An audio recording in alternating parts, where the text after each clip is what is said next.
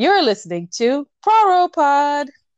Welcome as we, Portia, the lifelong fan, and Amanda, the first time reader, discover the books of Agatha Christie. We are sisters who live on opposite ends of the U.S., doing a quarantine project, and who love to be soothed by British murder mysteries. In this shithole of a moment in history, it's nice to have Poirot or Miss Marple solve it all. Okay.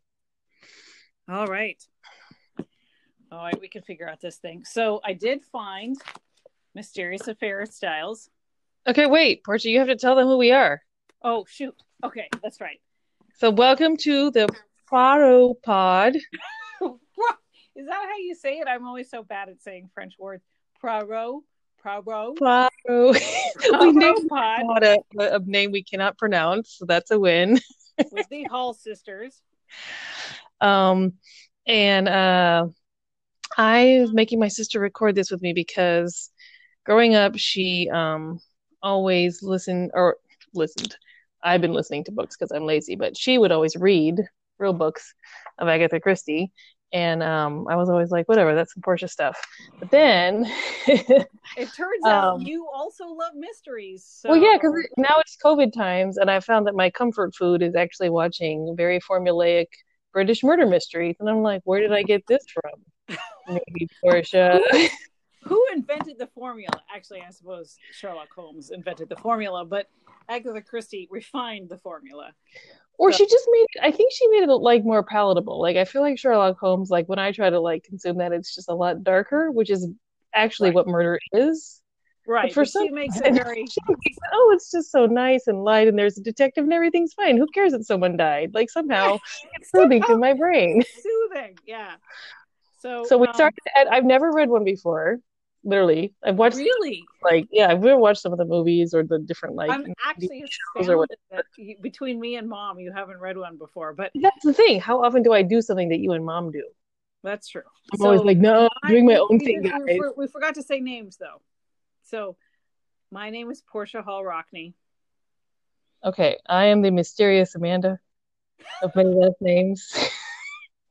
what? What? Oh, I already said it was the whole sisters. Either we're gonna do this or not. You're ruining my mystery. okay. Portia's gonna give her social security number next. okay. I'm just messing with you. Okay, so I'm now showing you. This is my physical copy.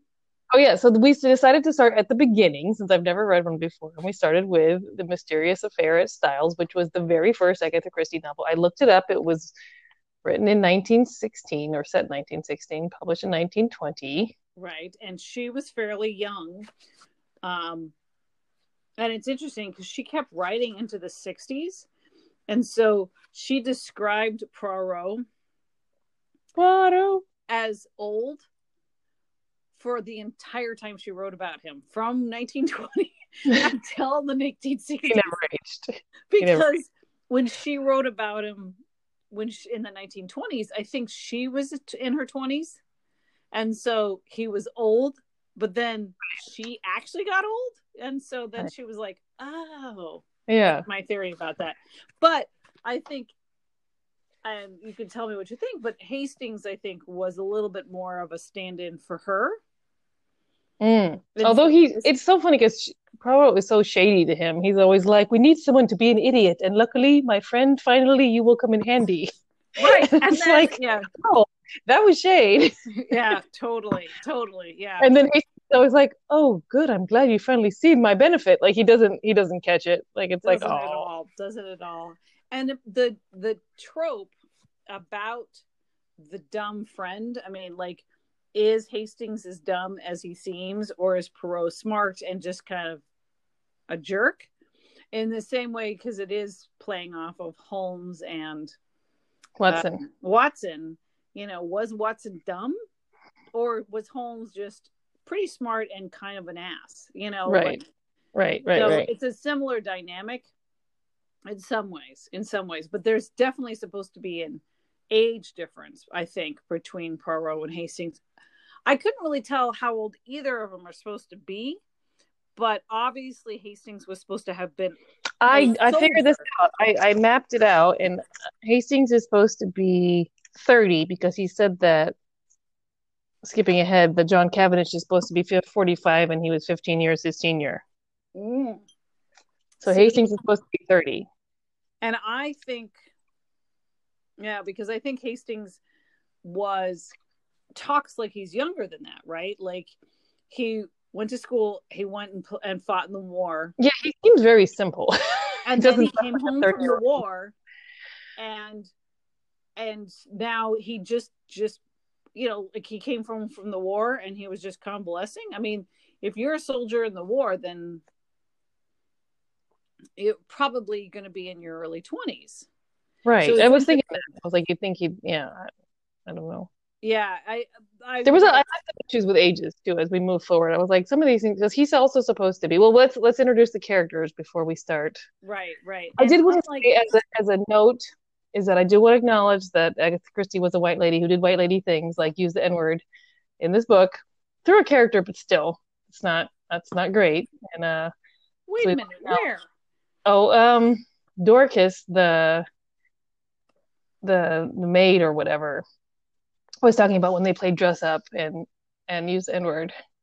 The Really? audiobook, yeah. I don't know if it did with listened that. the audiobook. Okay. But I was like, oh, come on, Dorcas.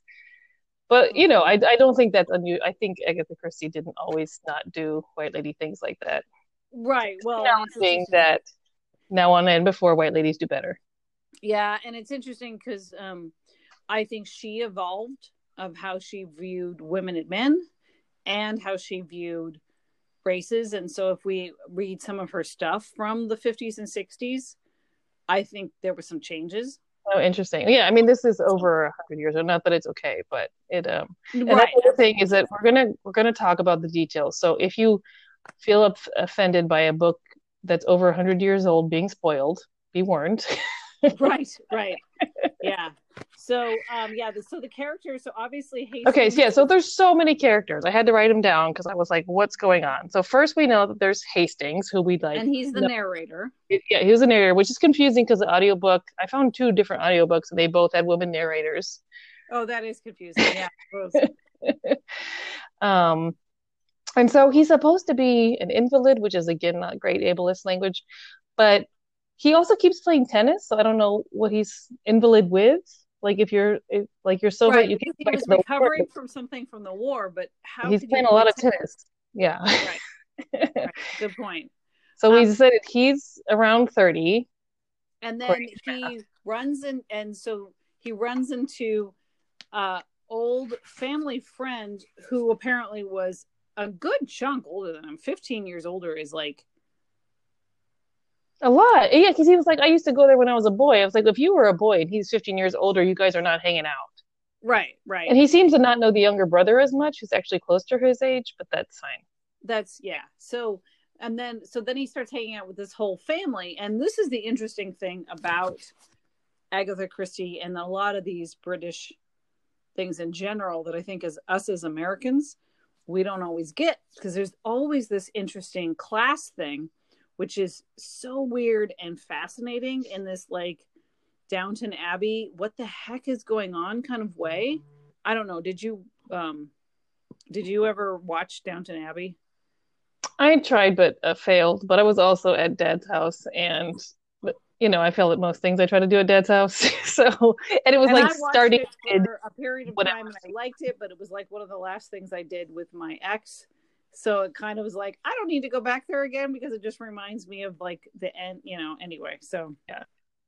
So, but anyway, but this idea that us as Americans, we don't really understand the like bright line between classes. Yeah, And so this fascinating thing where Hastings runs into this family and it's they've got money because most of the people that are going to be in Agatha Christie stories are people with money. well, yeah, and that was like it was also like rich people things because he's he's like runs into an old friend, and then like now he's now he lives there. He's just like, yeah, come over, Right. And stop we, convalescing over here, come convalesce with us. right, like I have a big enough house and tennis courts that, you know, and so the household what makes it, you know, like one of those houses is that it's big. So it's got the two brothers John and Lawrence. Their The matter, step- Mater. yeah, the matter, mater. mater, mater. I don't know. The the Mater. Yeah, their stepmom. their stepmom, who apparently has been there with their dad long enough that they thought of her as a mom. The stepmom's brand new uh, husband. Uh, the So he's the the gold digging husband is Alfred Inglethorpe. right, right, with great name. Um, the was it a Cynthia? Is she a cousin? Is she a He is the protege, which again, how do you just have a protege at your house? Because somebody, Right, but, and what I loved, well, we'll go back to this, but the whole thing where there was a little bit of like, hey, Cynthia, could you do these things for me? And Hastings is like, oh, yeah, make it clear that she's not part of the family. She is kind of indebted. Right, And so right, there's a little moment that Hastings talks about that. And that's one of the reasons I like Agatha Christie is that some better than some English authors, she like acknowledges says- acknowledges this weird class thing that you know like we would be like what? Like there's people in the house that are part of the house but also are servants? Like what? Yeah, you know? And then there was an actual person who works there but who um I, it's- a phrase that we would never say in American society a companion yeah. I had to look up all the words. So Evie, who's Yeah. been with them apparently a long time, Evelyn Howard is the. They called her a factotum, which I had to Google, which I Google says is a employee who does all kinds of work, and then he goes on to say describe her as a companion and jack of all trades, which I was really disappointed wasn't gay stuff. right I was like, all of those things should be gay, but it was neither the companion nor the jack of all trades. None of that was gay. It was just like she works here and has for a long time. She just does right right all the things, and then But she's like sort of part of the family. counted because they also have servants Right. They also have like real servants who aren't even mentioned as people Right. Evie works there, but she can come to tea, right and her and her long lost cousin can come and marry you somehow.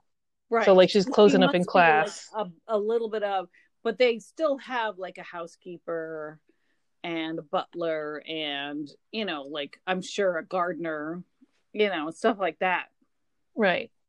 so um And then, okay, so here I have another question to you about that because you understand these things better than I do. So that we got Cynthia, who's a protege. Then we then we meet John's wife, who's Mary Cavendish, mhm. and Hastings is clearly like doesn't feel bad at all to be like, well, she's hot, and I'm glad I came, and then gets all doctor all jealous of her doctor friend. And I was like, but what about her husband? Why are know, you mad right? that she has a doctor friend when she also has a husband who's your friend? And he's just Right, like so clearly crushing on her. It was so really odd. 30? Like, are you really 30? Because you sound like you're 21. Like, this Right. is especially 100 years ago when people didn't live as long. The idea that a 30 year old man would be like, I really think Mary's hot. Oh, no, I think Cynthia's hot. You know, like, Right. It was, and I was like, but that's your friend, in- that's your friend's wife, and you're like, he was super jealous of this doctor guy, but not jealous at all of her husband slash your friend. This is fine. right. It was, yeah. So, like, his, like, but he also crushed on everyone. He asked Cynthia to marry him Yeah, he, for no yeah. particular You're reason. right. He did not seem like a 30 year old. Um, And then Yeah. there's Lawrence, who's kind of like not very described very well. Like the narrator's not really into him, so we're not really into him. There's like, oh yeah, and there's Lawrence. He went to med school, but he dropped out, or he finished med school, but now he's a writer. So, Right. and then, then they introduce the fact that everybody's broke. Right. Well, and that's the interesting thing of like we're upper class and we have a big estate and we have all these um servants, but the reason why Lawrence and John live there is because they were kind of living off of their family's money, which the mom controlled, even though he's freaking 45. Right. You're 45. Your hus- your brother's a doctor. Can y'all? No? Okay, you're just gonna live off mom. That's fine. Right. I mean, that's just bizarre to me. So I'm I'm actually really curious. I'm going to look up how old Agatha Christie was at the time this in was- 1916. because um All right, so while Portia's looking that up, I'm gonna so we've now we have most of the characters except for the sexy farmer lady down the street named Mrs. Wright, right yeah she doesn't even get a first name who is just like, and I don't know. I watched the um the television version of it of the 90s show where they did like a two hour of this, and uh she was a widow in that, but I didn't catch that in this one that she was. I thought she might have had a husband. I thought she was like married i thought that was definitely like Yeah, in the show they made her a widow, but anyway. So anyway, so she's the sexy lady on the street, and That's Um, pretty was- much how so they set her up. Christie was born in 1890. So in 1916, she was 36. Wait, no, 26. She was 26. So in, Okay. ni- in 1920, she was 30. So she, I told you, she was the yeah Yeah. she- well, this is also her trying to write a male perspective. so that Right. was her opinion on how men thought. right, right, exactly. Um, so we've met all these characters, and then somehow they go to town and run into Poirot, so that um, so that we can establish that he's there. Yeah, and that's interesting because, of course, there's a little bit of um, she deals with the concept of prejudice, um, some concepts about how do we feel about Belgian um, Refugees. basically. And um, this comes up in some other works of hers, but this idea of like, do we like the refugees? Are we mad about them? Because uh, this is set during the war. And incidentally, two years before the pandemic. Um, Oh, um, we're gonna go through the pandemic with them. This is fun. uh but you know like so i think that there's a little bit of um otherness about the belgian refugees who were running away from world war one you know Right, and that was the whole thing because the the lady of the house, Mrs. What's her first name? The the the, The- matter. the woman who yeah What's her name? The one who dies. What is? Oh, oh no! Spoiler. spoiler um She dies. what is her name? Anyways, Mrs. Inglethorpe. God, what was Um, her first name oh my god She the she the Poirot was all excited about her because she's like helped all the Belgian refugees. Right. Yeah. Uh, but you know, the other thing that's interesting, and I always wonder about this whenever people like Agatha Christie kill somebody off, um, is they uh Emily, Emily. Sorry. Yeah, I found you found it like Emily. See, see, how I inserted that. Kill somebody off, like Emily Inglethorpe. Da da da. but you know, like it it's it always helps in in these British murder mysteries that when the person who's killed, you don't feel as sad about. As I mean, I wasn't. She wasn't. Right? No, I mean they, you know, she was loved and she had, you know, the stepsons loved her, but they also had a little bit of like she controlled them and she made sure to control the purse strings for them and for Cynthia and wanted people to, to actively feel grateful. There Right, was a little bit right. of like, oh, Oh yeah, she definitely using her her money for power. And so like but i think that ma- helps soften the blow. Agatha christie isn't killing five year olds you know what i mean? Like Right, um right. so and i appreciate that because it's more interesting. What makes it interesting is not the gore and how the you know like how they died. It's more about why and the mystery part about it um Right. and it's interesting because this is our first case that the death happens um, a chunk in. It doesn't happen right away.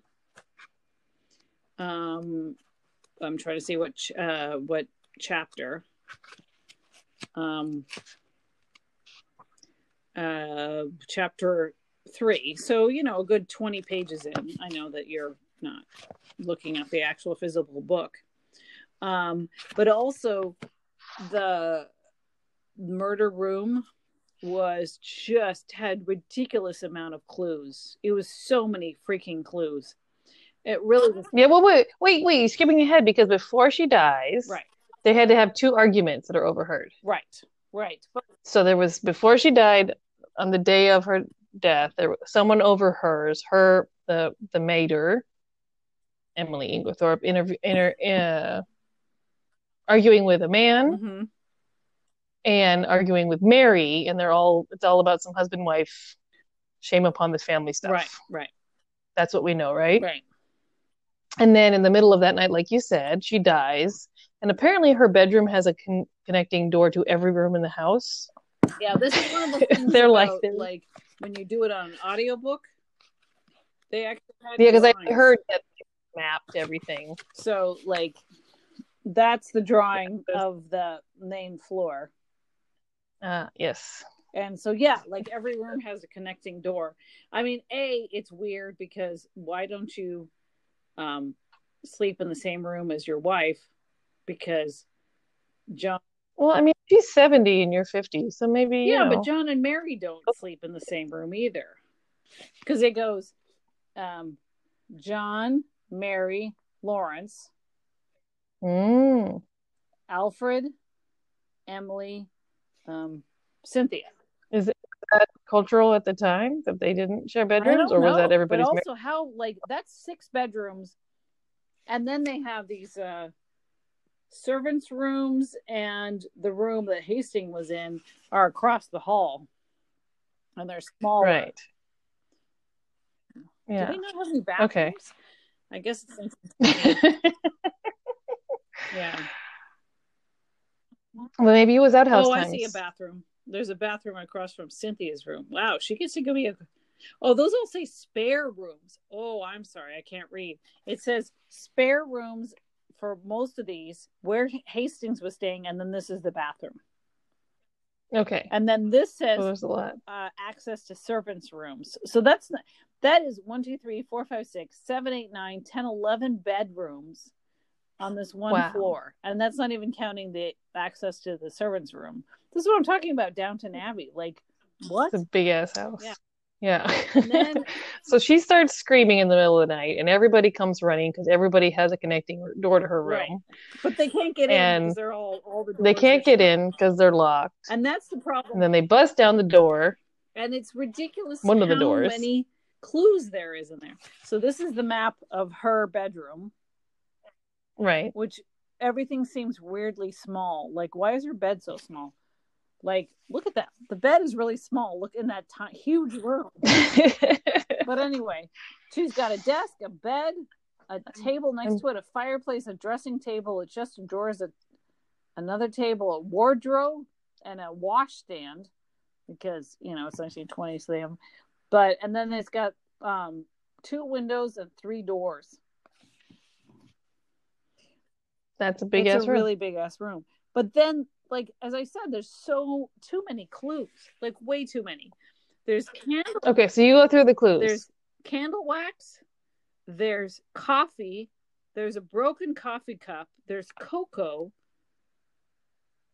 Um, what else did they find in the room? Like I love it because uh, uh, uh, they have Poirot. They go and get Poirot, and um, he makes a list of everything that he finds interesting in the room, and it's ridiculous how many. Oh yeah. So wait. So she she's she's screaming in the middle of the night. She's strychnining, and everybody comes in, and then she's like, "Oh, I'm cool. I'm fine." And then she's like, "Just kidding. I'm dying."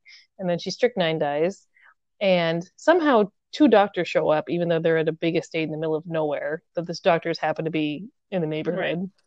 Or something, and heard this from the outside, which you wouldn't in a from a house that big. But anyway, so two doctors show up and they're like, "It's poison." So then Hastings like, luckily I know a famous Belgian detective in Right. town and brings Poirot. Right. Oh, And then like you said, the Poirot shows up and starts saying, My little grey cells detect. so she had there was coffee cup issues. He starts counting the coffee, There was a, like so many coffee cups. and then she takes a cocoa who takes sugar and who doesn't take sugar. Then she takes cocoa every night. So- A lot of caffeine at bedtime. I know, right? She and then And she's taking sleeping powder. Like maybe powder. give up the give up the caffeine and you wouldn't need the sleeping Seriously, powder, lady. Seriously. save your life there. See? Um, and then, yeah, but then the candle grease and then the doors, whether or not they were open or locked. Um, Lawrence freaks out in the middle of his stepmom like having seizure and, and like looks shocked as hell. Um, and not about the seizure, right, like about something else. something else. Looking off into the wall, yeah. And then they find fragments of things in the fireplace. Oh yeah, the sixth point.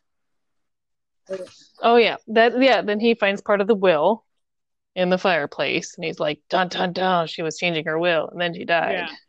So, I- as I said, I'm trying to find where is the list of all the points. Six points. So okay. what? One, a coffee cup that has been ground into powder. Two, a dispatch case with a key in the lock. Three, a stain on the floor. Four, a fragment of dark, some dark green fabric. Um, five, uh, candle grease on the on the floor by the writing table. And sixth, he um, said he wouldn't say for a while, and then he found the will. Like it was that too Yeah, many clues. was a lot. It It's was- like like But that's I think was good because it was befuddled us as the reader and to know which ones are important, right. right? but it's a little bit And yeah, then like it's a little bit like too much yeah um and then and then and then so Poirot finds a piece of the will and then he like peeks in the lockbox and is like, "Ooh, there's an important piece of paper here. I won't look at it. I'm going to lock it in this box with this fli flimsy lock so for days and not look at that valuable piece of evidence." and so that's such a macguffin such a macguffin like you've heard that phrase before What? right yeah, this yeah, idea that there's like this thing that they can't look at and you can't find because literally they don't find it until the last chapter right. If he had just looked at that paper right then, then this would be over. That would have been a much shorter book. Yeah. which would have been a, a shame. So good thing he didn't look at it and left it in the box with a flimsy lock to get right and so it's like And so then the whole family is like, the gold digger did it. We knew he was going to do it. And he's like, uh, maybe I did it, maybe I didn't. You don't know my alibi. Maybe I have one, maybe I don't. Arrest me. See what happens. right and that you know Because he and he wasn't even home because apparently he went to have like a late night sesh with his real estate agent and stayed over. Because he left after dinner to be like, I got to go talk to my real estate agent because that's normal in olden times to go down the street and just stay over at my real estate agent's house. right And no one acts like, like, why don't you go like in business hours? Like, why, why are you going now? Mhm. It does make him seem more guilty because he's like, I'm going to have a serious alibi, Right. not just a little alibi, like a I am out the building kind of alibi. Yeah, exactly. And then so Inspector Japp, who's the first we first time we meet him, who's going to be a recurring Mhm, character, mhm. right? Isn't he the always the the Mhm. inspector? And he's like, I'm gonna arrest the husband, and Poirot's like, Don't do it. And he's like, But I'm gonna arrest him. And he's like, But he doesn't have an alibi. And Poirot's like, I'll give him his alibi, and then he does because he doesn't want him to get arrested because Yeah, because we find out because foreshadowing. because foreshadowing, but also because the whole plot of this was kind of interesting. The way that they decided what they were going to do was um, try to get off on a technicality from the beginning. So Right, right. Yeah. The whole thing was that like if I get arrested for fake news, for fake receipts, and then turns out I can prove that those are fake, then I'll get acquitted. And then when the real clues come up, they can't do anything with it, like a double jeopardy. right. So and we, they don't call it double jeopardy; they call it something else, but it's the same concept. It probably sounds better. Yeah, It probably sounds better the way they say it. yeah, because it's British.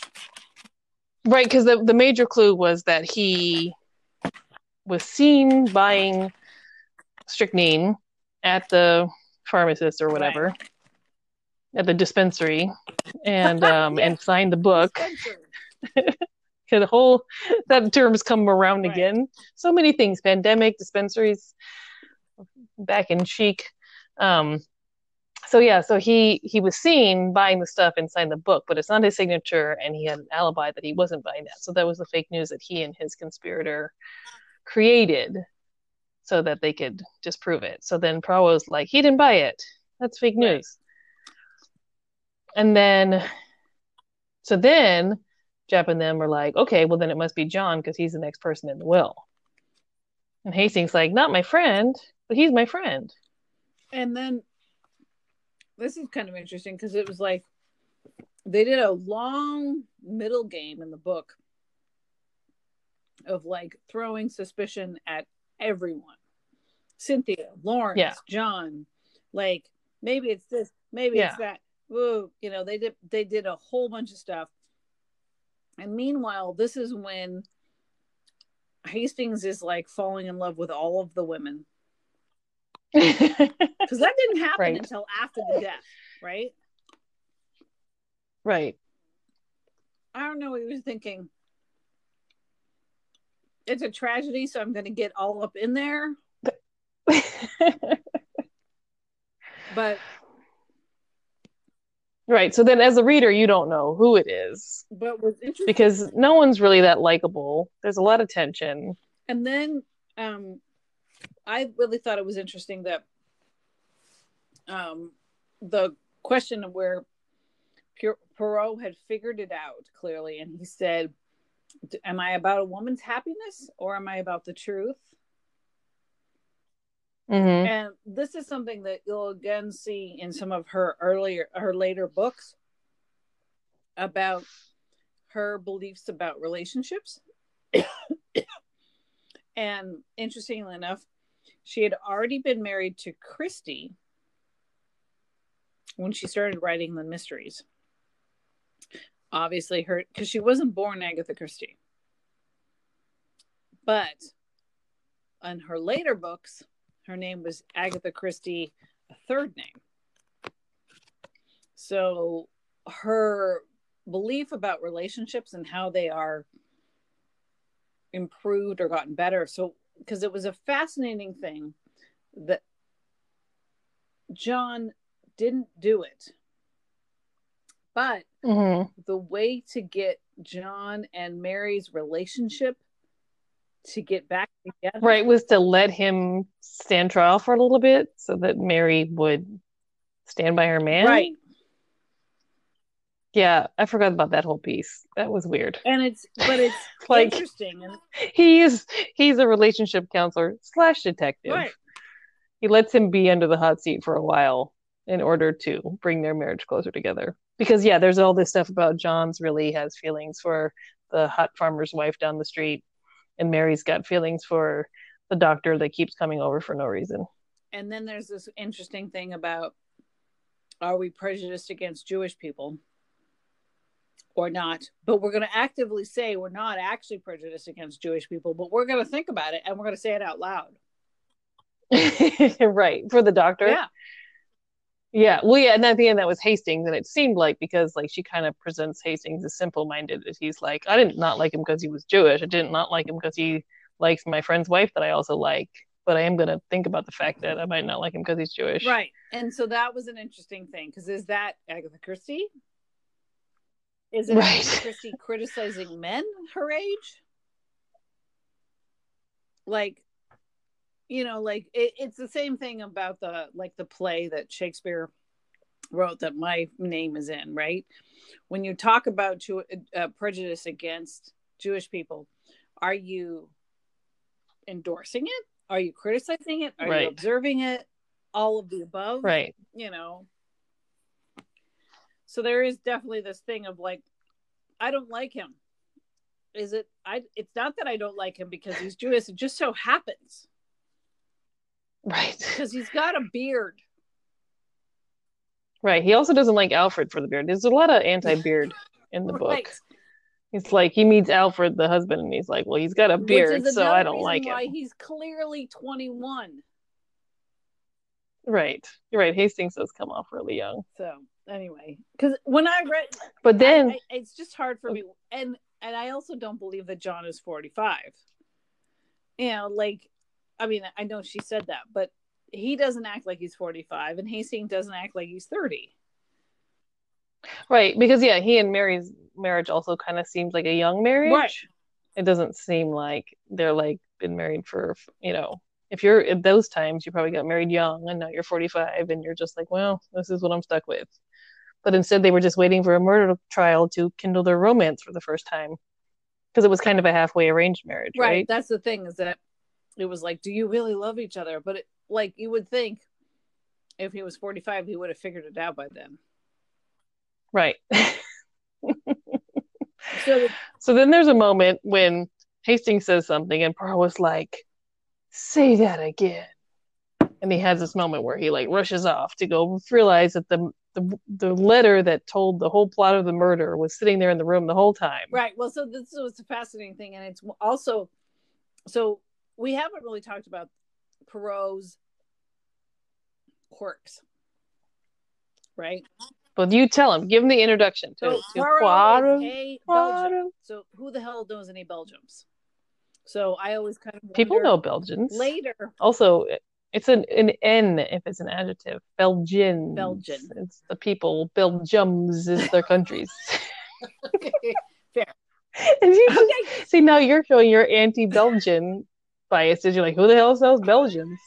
People know Belgians okay. just because you don't know Belgians. okay, but I mean, and there are later books where Agatha Christie creates a woman English mystery writer. Um, uh, and in that, the mystery writer has created a hit detective who she can't stand because this hit detective eats a lot of bananas and is another ethnicity. And this one, and so clearly Agatha Christie has put herself as this person. And she's like, why did I make him whatever it was? I can't fictional insight, you know, like the meta her. She's like, I don't know. Now I can't stand him because I made it like kind of on a whim, but then he got so popular, I keep having to write about him, and he's a he's got all these things. So later. Oh, I didn't know that's the that's the concept of Ms. No, Marple. No, no, no, it's a different person. It's a like uh, she her she actually hangs out with uh Poirot. Her name is Mrs. Oliver, she writes mystery novels. Interesting. And so it's clearly supposed to be, I think it's a stand in for Agatha Christie, but then, but she bitches about this character she created that she can't not keep writing about because he's so quirky and people love the quirks, but as the writer, she, the quirks drive her crazy. So, but now we're back I didn't to realize 26 year old who's like, I'm going to write about a guy. I'm going to make him Right. So she describes him as right. a dandy several times, also from Hastings' right. perspective. But and then she's like how fastidious he is, and he's right. tidying so he's things and he's straightening things. ADD. Like he's so anal retentive to the nth degree. Like wrong, wrong acronym. ADD is hyperactive attention deficit. You mean OCD? OCD. Sorry, you're right. I'm not. you're right. You're right. OCD. I know. he gets annoyed. He's fastidious about his your tie being slightly askew or there being a spot here or you're just being he likes things to be symmetrical he really observes when things are off and of course that part of that is the clue is the first time he goes into mrs inglethorp's room after she died he straightens everything including vases I'm sure they pronounced it vase, vases, um, that were along the uh, fireplace and that had decorative things in them, not flowers apparently. And he straightens those. And then once somebody breaks in and steals the papers, he gets upset and he straightens them again. And that was what Hastings said. I haven't seen you this upset since I saw you straightening those scrunched up papers that are in the vases. Do I say vases or vases? I don't know. When you're talking about a British novel, novel what do you do? Anyway. Um, and that's when Poirot realized that he had already straightened them. So there'd be no reason for him to re straighten them. So therefore, they must have been messed up. So therefore. And I didn't understand what that really looked like until I watched the 1990 depiction of it, um, which you got to see just for the intro. Like it's this 1990 does 1910s Art Deco, the intro Oh, to that. really? So I haven't seen It's any depiction the this. fonts. You should go just for the fonts. But yeah, but like I didn't understand that like papers and vases, but basically it looks like breadsticks, Right. like I mean, torn up papers, like breadsticks in a in a vase on the mantle to be Right. decorative. right. So that's what. So the murderer was trying to destroy the evidence, but people were coming. So instead of doing anything else, they twisted up the the incriminating letter and put it as a decorative item on the on the mantle, which would have worked It was actually if it weren't for yeah, and that was brilliant. And actually, the entire murder plot itself, brilliant. So we already talked about that we're spoiling something, a book that was written over hundred years ago. So, um, I wasn't as surprised when it was like, oh, it turns out that the guy everybody thought did it had done it. But when it turned out the companion was involved, the first time I read this, it blew my mind. It really did. Yeah. So we we didn't say that when. So at the very beginning, Evie, who is the not gay companion jack of all trades, Not a servant, Um, but not she a, at the beginning, right after we meet her, she storms off and is like, "I told Miss Emily that that he's no good and that he's just after her money," and she storms right, out. leaves the house. And so again. when yeah, when Mrs. Inglethorp dies, she comes back like, "See, I told you guys he was going to do it." So she's clearly like, "I hate this guy, I hate this guy, I hate this guy." And it turns out that she's this is slash her cousin, some sort of a cousin, is she's the accomplice because they are in love. Are they and- Also, look alike. Oh yeah, it was. I love? I, No? I couldn't tell if it was love or cousinship or or just or just money. I couldn't tell actually. Oh, I thought it. I thought it was. I thought it was romantic killing, but maybe it was just Maybe you know money, money killing. killing. I'm not sure. But anyway, so yeah, so they had. We knew it was strychnine poisoning, but we'd gone through. It couldn't be the coffee cup, and it couldn't be this. But someone had hidden, um, or you know, they they arrested John on the evidence that there was a strychnine bottle in his Mhm. stuff. But, um, because science is how they did it. So she had a a nightly medicine, which I don't know what it was for. I thought it was Her nightly. is that So she had a sleeping powder, which was bromide. Right, wasn't this the bromide? Because No, the bromide is what they added to the solution, which was the sleep, which was her nightly medicine, but we oh, don't know what for. The medicine was liquid and it had a small amount of strychnine in it, not enough to overdose, not enough to kill you, even if you took the whole bottle, they said. Or, you know, if you have to take a, like several doses, but it has strychnine in it.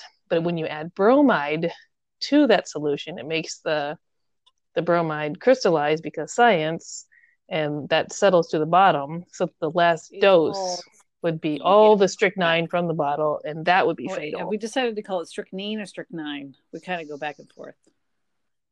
Okay. I don't know. All right. Again, it's a vase. strychnine in the vase. Strychnine in the Strychnine in the vase. vase. I know, but it's I, when you've been listening to or watching or reading a whole bunch of British stuff, then I go and listen to some Americans. I was like, oh, you're all talking wrong.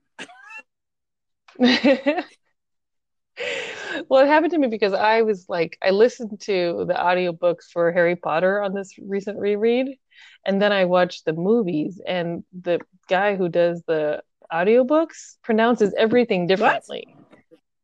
Like, he says Asio, not Akio. Oh and no! By the yeah so then like so like all my my potter language is all off because i am most familiar with the audiobooks at this point and so when you watch the thing they're like why are you saying akio? It's asio. And there's another one where they're like it's like a thing like that where they you know it's a c instead of an s kind of thing. By the way, Um, uh, apparently Daniel Radcliffe has read for the purpose of audiobooks just chapter one from The Boy Who Lived from book one. everybody's been telling me this today. I Yeah, can't wait. I can't wait to Yeah. to listen to it. Yeah i'm excited. Um, I'm, by the way, in the middle of book five, which is my favorite book of the seven. which uh, one is Order that Phoenix. Order of Phoenix, yeah. oh I mean, yeah, some people love that one, even though Harry is the absolute worst. But also, like, you can feel the teenage angst just like that's what I hate. I mean, I think she does a great job of depicting him being the absolute Lucifer. It's well written, No, but, but I- it works I on me. And I'm just like, I want to punch so him in the face. Oh, really? I just feel okay. Totally different podcast, but I feel for him Different books. so much. Like, ah, I, I like. I'm just like, oh my god. Like, especially because now that like having read and then reread, I'm just like so completely Team Snape. I'm just watching him from Snape's eyes, like, shut the fuck up, kid. Come on, man. We're just trying to keep you alive. I You see, just- I said that and when I was rereading them. I'm like, ah, but Snape is still a jerk from the day one. He's not nice. But What? I didn't say he was nice. I, I mean, I don't know. Okay, back we're one British So, okay, okay, back to this book. Back to back to mysterious. One time. British series at a time. So anyway, um, I think that so the the idea that Evelyn, I don't know how many years she'd worked for Emily, but it wasn't Sounded like yeah, forever. it wasn't twenty years. I'm guessing it was less than ten because you know John said to Hastings, "Hey, do you remember Evelyn? Oh, she wasn't around when you used to come around." But you know, if he'd fought in the war and then he used to come around to their house, I'm guessing it was less than ten years earlier. Right. Also, I just think we have to take um, time with a grain of salt in in terms of Agatha Christie's skill in time Right. telling and time Right. pacing. it's a little bit of a Jeremy So Bearimy situation. five years, like so not Right. which is a you know a long time for somebody to be in your household and you probably you know care for them on the other hand it wasn't forever. And then inglethorp comes and woos emily who's a widow which you know is in- an interesting technique. Um and then but evelyn makes it she does this whole thing of don't marry him. And that must have been as a murder plot idea this idea that she's like don't marry my cousin but also this is my cousin. You know what i mean? Like so like that must have you know that idea is an interesting dance. And then um so they marry and he's super like all over i love you love you love you. And evelyn's like i don't trust him. And but i always wonder because we heard that from john's point of view right?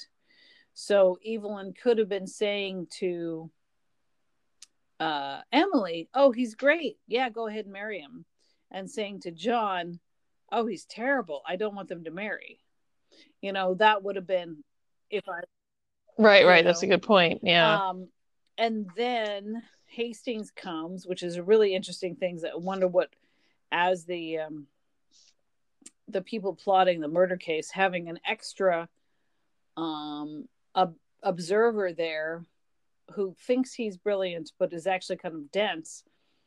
You know, like they would have been like, "Cool, great." Another person to be like, throw Right. And we, I think she she tries to take advantage of him because when she storms off, she goes specifically to Hastings and she's like, "They're all sharks. You keep an eye on out for her, especially that husband. But they're all Right. sharks." So she kind of sets it up like clearly this lady's going to die tonight. right right and um and but also it throws more confusion. Having another person there just throws more confusion. And then um so the yeah and so Poirot was the, the one thing that they didn't really bank on is have that Hastings had smarter friends. Um but fascinating that they figured out how to get both of them out of the house throw an incredible amount of of suspicion on the husband so he could get arrested first including her saying he did it he did it he did it.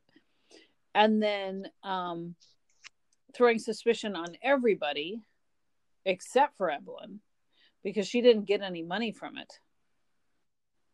Um because she said that. She was like i said don't give me anything in your will. That way i don't need anything from you or something like that. Like she purposely like set her up as like freaking saint Um, and then, um, but she was the one who figured it out, got her cousin there, brought the strychnine, framed John, framed Alfred, but at a lesser extent to first, but then also fake framed fake him. framed Alfred, really framed John, and you know, like did this whole mess to try, you know, was pretty complicated plot. And, you know, between the coffee and the cocoa and the blah, blah, blah, all those things. And then it was really in her medicine, you know? Um, Yeah. I do think, Yeah, it was really it was very it was very smart in the way that they went through the poison, like to to get it. uh, you know, and I do think like this is one of those things like, how would Evelyn know about this?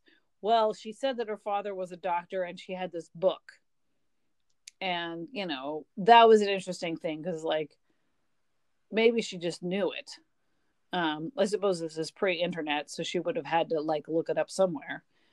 Um, as opposed to, um, you know, like we might, because I wouldn't have known that, you know. It, and if my father was a doc, if your father's a doctor, would you know?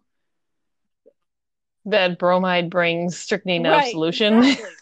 like, Like, what? it's real specific. But anyway, um, But then at the end of the book, Mary and John are now in love because murder trial brings everyone together. and but I loved it because there was a little bit of like, um, they finally communicated, and this is where the thing is like, is he really, um, uh, is he really forty five? Because this whole thing about, um, they got married and they didn't really believe in each other until the trial. Now I'm trying to find it.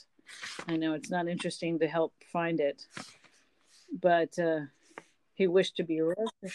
But the, but then again, like I don't know, they didn't they didn't, you know, have couples counseling back then. So maybe some people just never learned to communicate. It feels like that was probably a common relationship style Right. at the time. And uh, so, yeah, that they just never communicated. Um, and the other thing that's really interesting is that um, the two people who planned the murder, once the murder happened, could not communicate. And what caught Right. them was a letter that He's him trying to communicate with say, her. Yeah. "Hey, we didn't do it last night. We're going to do it tonight." Because she didn't take her medicine that night. She fell asleep before her medicine. Um. Oh yeah. Here we go. That John Cavendish still loved his wife, I was convinced, but also that she was equally in love with him. But they had drifted very far apart. It all arose from a misunderstanding. She married him without love. He knew it. He was a sensitive man in his way. He would not force himself, up, himself upon her if she did not want him. And as he withdrew, her love awoke. But they are both unusually proud, proud and their pride held them ex- inexorably apart. He drifted into an entanglement with Mrs. Raikes, and she deliberately con- cultivated the friendship of Dr. Bauerstein, Steen, Steen, Stein. uh, We have trouble with vowels. Um, but then they talked about like a woman's happiness. Nothing but the great danger through what they have passed through could brought these two souls together again. So, like, yeah. Nothing like a murder trial to bring you back to your boo. and then of course the fact And that then and then Lawrence is able super- to admit his right, love. Like, yeah, he's he's been like, I hate Cynthia. Just kidding. I love her because I'm in third Right, grade. again, like he's supposed to be younger than John, but not that much younger. He's 40 uh, or something, right? I'm imagining. Yeah. Yeah, I think he was supposed and to be 40. Cynthia definitely came across as somebody in her 20s. And again, what he's like, I don't like her. I don't like her. She's dumb. She's dumb. Oh my God. I think she might have committed the murder. I'm going to do everything possible to try to cover it up. Even though it was my my stepmom who raised me, this girl that I have feelings for but would never admit that's more Right. important to me than the fact that she probably killed my Right. mom. So, So yeah. It's all about right, love. but then that's the thing is like why that I would believe this so much more if everyone was a good 10 years younger, if maybe more younger. Like, wouldn't it make more sense if right. John was 25 and Right. Hastings Yeah, I think everybody being younger would have. Yeah, if everybody was younger, would have made Like more sense. Chunk younger 10 to Yeah. 15 years younger Yeah, I think it would have. um Especially like you were saying, because it's at that time, like you know, now it's like 40 is the new 20, but not right, uh, right. not in like those times. 40 was the new 45 he's 80. to love his wife i mean I mean, again, like if he was in sort of in an arranged marriage, I feel like there's probably right a lot of you- less loving fair, but then, marriages. like they would have figured that out or broken up before all of this but anyway um But again, I don't think it was breaking up times. I think it was just stay together and be waspy. true but she but yeah they're cultivating their relationships with the outside you know yeah we didn't really t- with we Mrs. didn't talk about dr bauerstein much except for the you know anti-semitism Well, then, because all we know is that, like, every time he'd come around, Hastings would be like, and I just hated him so much because Mary seemed to like him. And I'd be like, but that's your friend's right wife. but also so... the you know but also anti-semitism but not but you're but you're saying it's Yeah. not that anyway um so i um Speaking of which, about all that love stuff, does Poirot is always kind of depicted as asexual, isn't he? yes for the most part there is uh one woman who seems to befuddle him um later uh in some of the stories there's some short stories That's kind of similar to Sherlock too, right? Like where there's sort of like this, I'm so smart, right I can't um, be Sherlock partnered. No one can keep up with my brain. disdainful of women for the most part, and dis- and disdainful of romantic relationships. Whereas Poirot, um, people assumed, and let me put it this way: people assumed he was a hairdresser. Ah, he was dandy. So, and he was interested in love. So, was he? Oh, not so not asexual, but just gay before Right. it was gay times. Because people, he was a dandy, and people thought he was a hairdresser, and he was interested in love. So I think people uh, might have just assumed he was gay, and I don't know if this woman that he found some interest in later was that romantic. I'm not sure. So Hmm, um, because yeah. Um.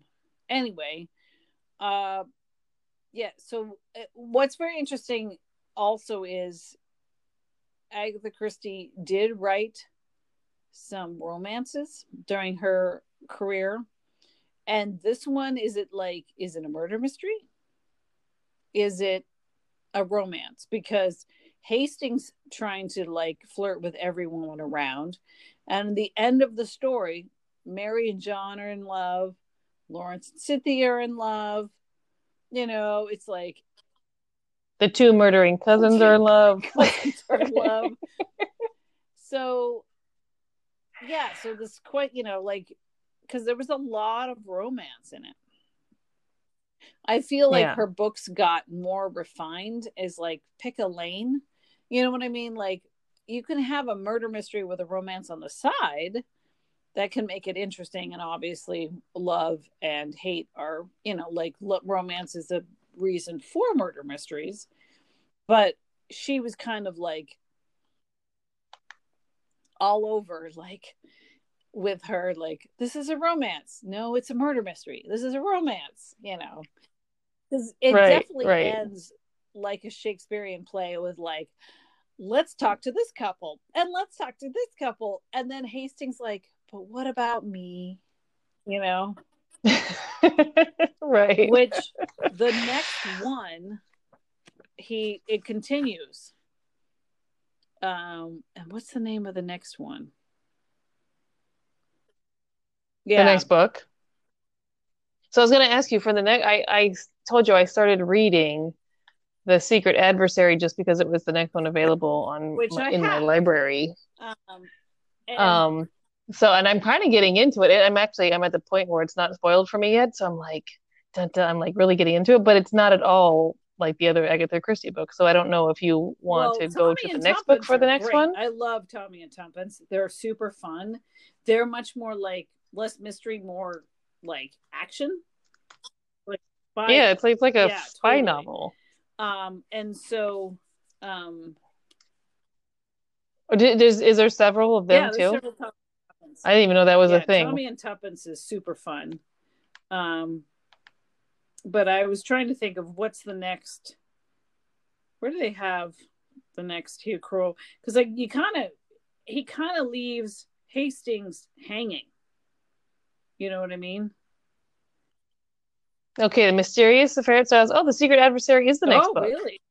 It's 1922. Look at that. I didn't even mean to. It was literally just It the one that was available next to definitely my library. Related to the war, uh, World War One, but at that time, Yeah. Okay, so that will be our next one to do. Okay.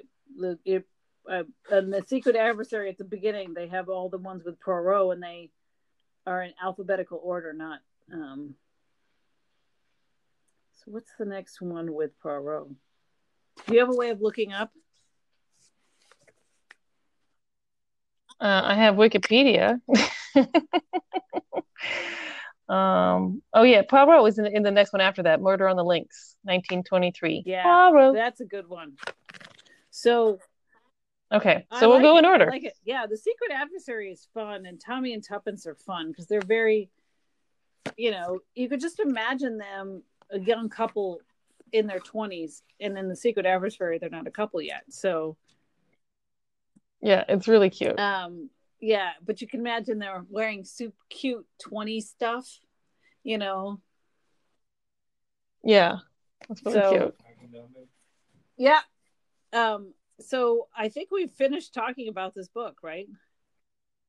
Yeah, so um, thank you for letting me talk your ear off about your favorite books.